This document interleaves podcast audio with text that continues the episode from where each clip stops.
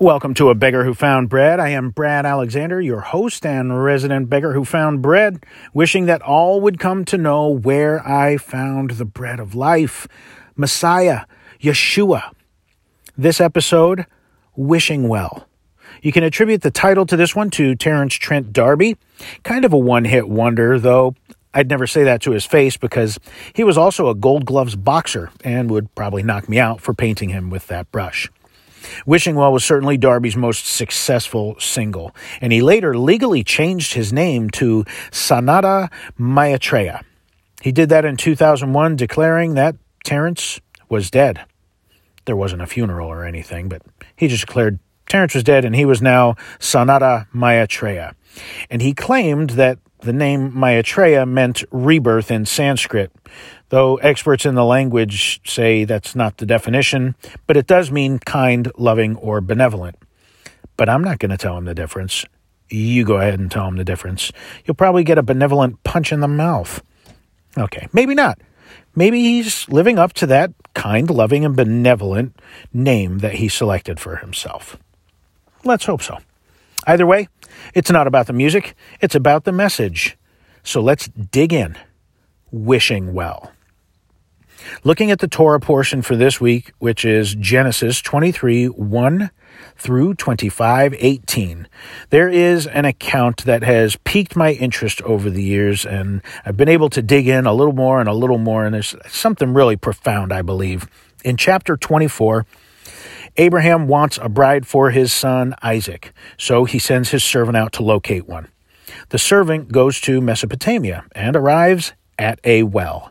He prays a very detailed prayer, asking Adonai that if the woman who is to be Isaac's wife is there, that there would be a specific exchange of words to confirm she is the right one. The servant meets Rebekah, and the conversation goes just as he prayed. He puts a ring on her finger and bracelets on her arm.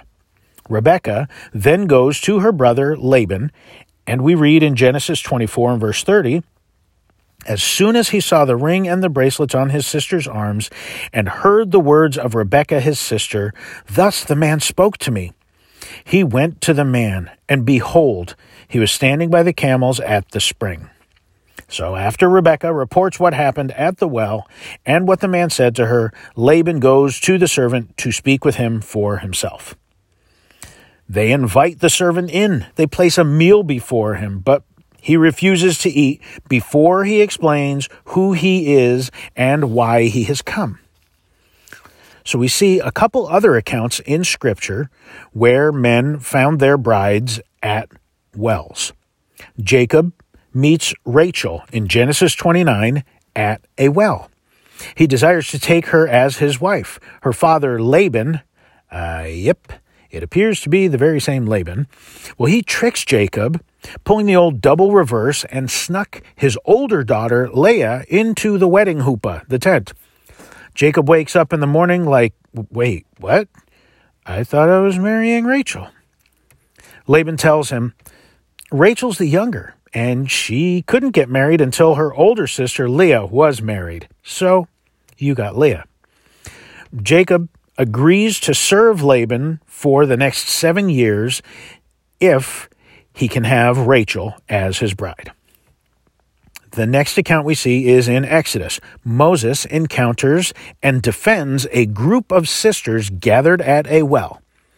When they report to their father, Reuel, who is also called Jethro, what happened, Moses is allowed to take the hand of one of the sisters that he met at the well, Zipporah. He takes her as his bride.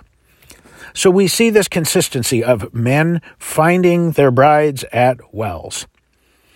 A well would be a common place to find women in those times, as they would come to collect water for their families and livestock.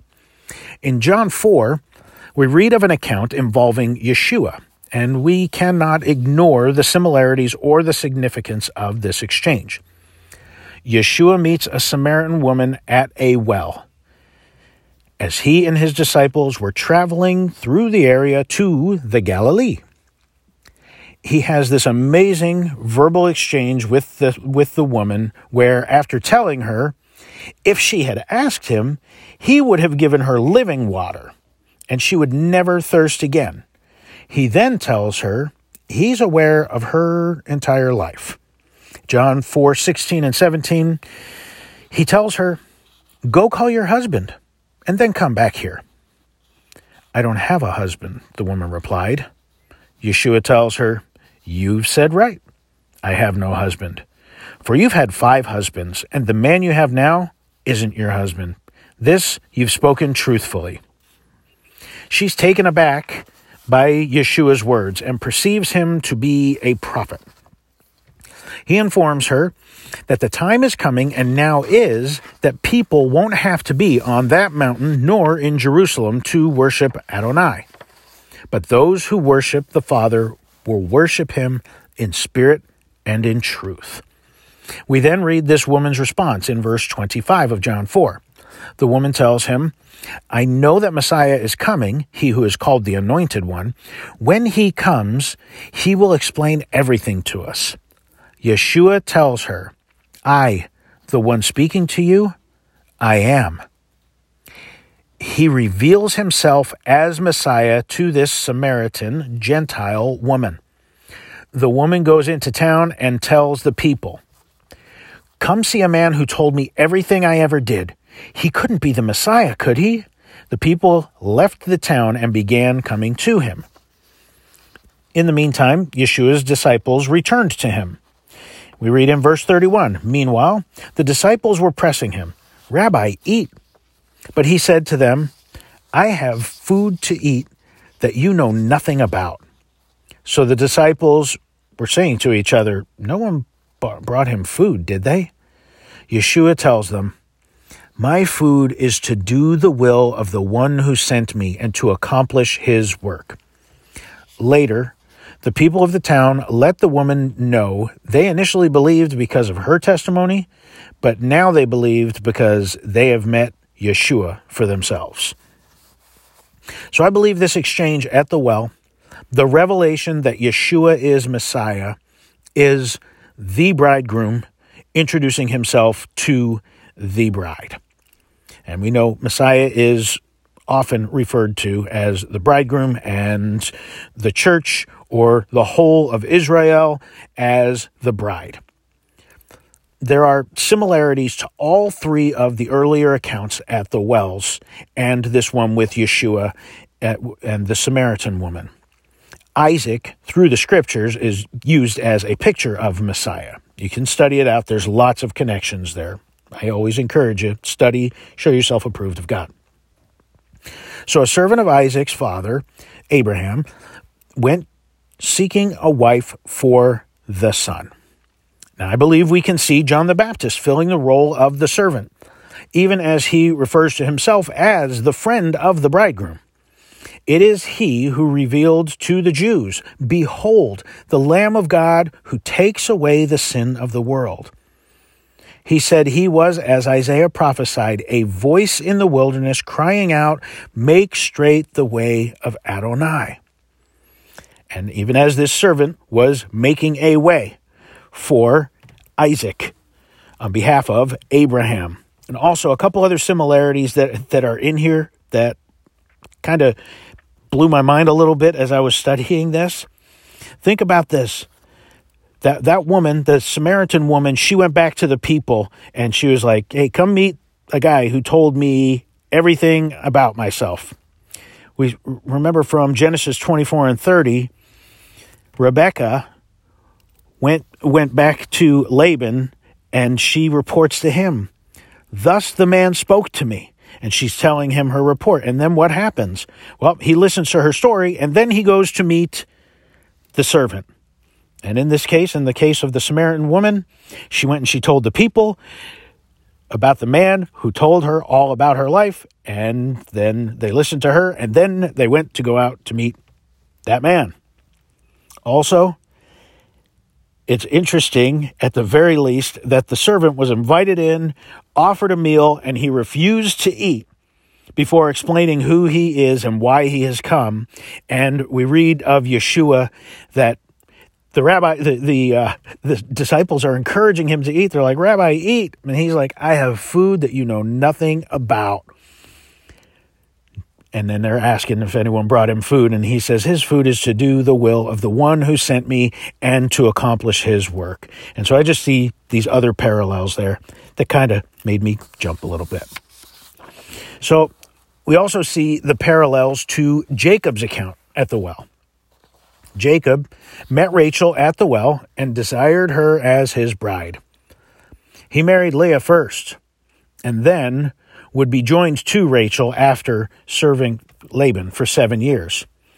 So remember this in Matthew fifteen twenty-four, Yeshua said, I was sent only to the lost sheep of the house of Israel.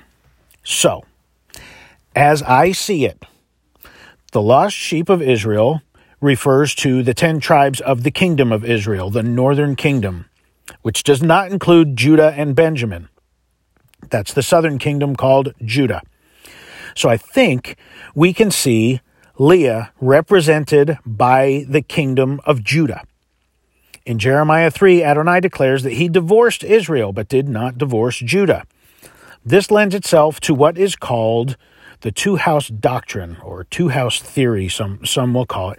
And it, it can be a source of controversy or at least a source of much debate and heated debate at times over the two houses. Please, I encourage you, study to show yourselves approved of God. Um, there's a lot, lot of good teachings out there. Zach Bauer has a, a really good one on this, and there's others as well. But study and dig in, and don't just take an individual's word for it. Study to show yourself approved of God. So I am explaining from my understanding and uh, my understanding of the scriptures. So again, Leah would represent Judah and Rachel, the lost sheep of Israel, which includes grafted-in Gentiles in the tribe of Ephraim, to whom Yeshua was sent. He was sent to the lost sheep of Israel. Now, others might say, well, the woman at the well represents Leah, as Yeshua was sent to his own, being the Jews, lumping them all together, both kingdoms, Israel and Judah, in the nation of Israel. So in this case, Rachel slash Israel knew him not, right? He came to his own and his own knew him not. So Rachel put him off, if you will. Yeshua reveals himself as Messiah to the Gentiles, since the Jews weren't picking up what he was putting down. The woman at the well. In either instance, and I hope I didn't get too confusing there, but in either instance, what we see is the connection to Jacob's account at the well with Rachel and Leah. So again, in my my opinion, two-house theory, that would be Leah, who represents Judah, who is still espoused to the father. Adonai did not divorce Judah. He divorced Israel, th- those ten tribes. And so Rachel would represent those tribes, those who he came to and, and was espoused to him later. Does that make sense? I hope you're tracking. It's making sense to me. Either way, whether you whether you subscribe to the two-house theory or not, we can see that Leah and Rachel have representation in Yeshua's life and when he meets this woman at the well.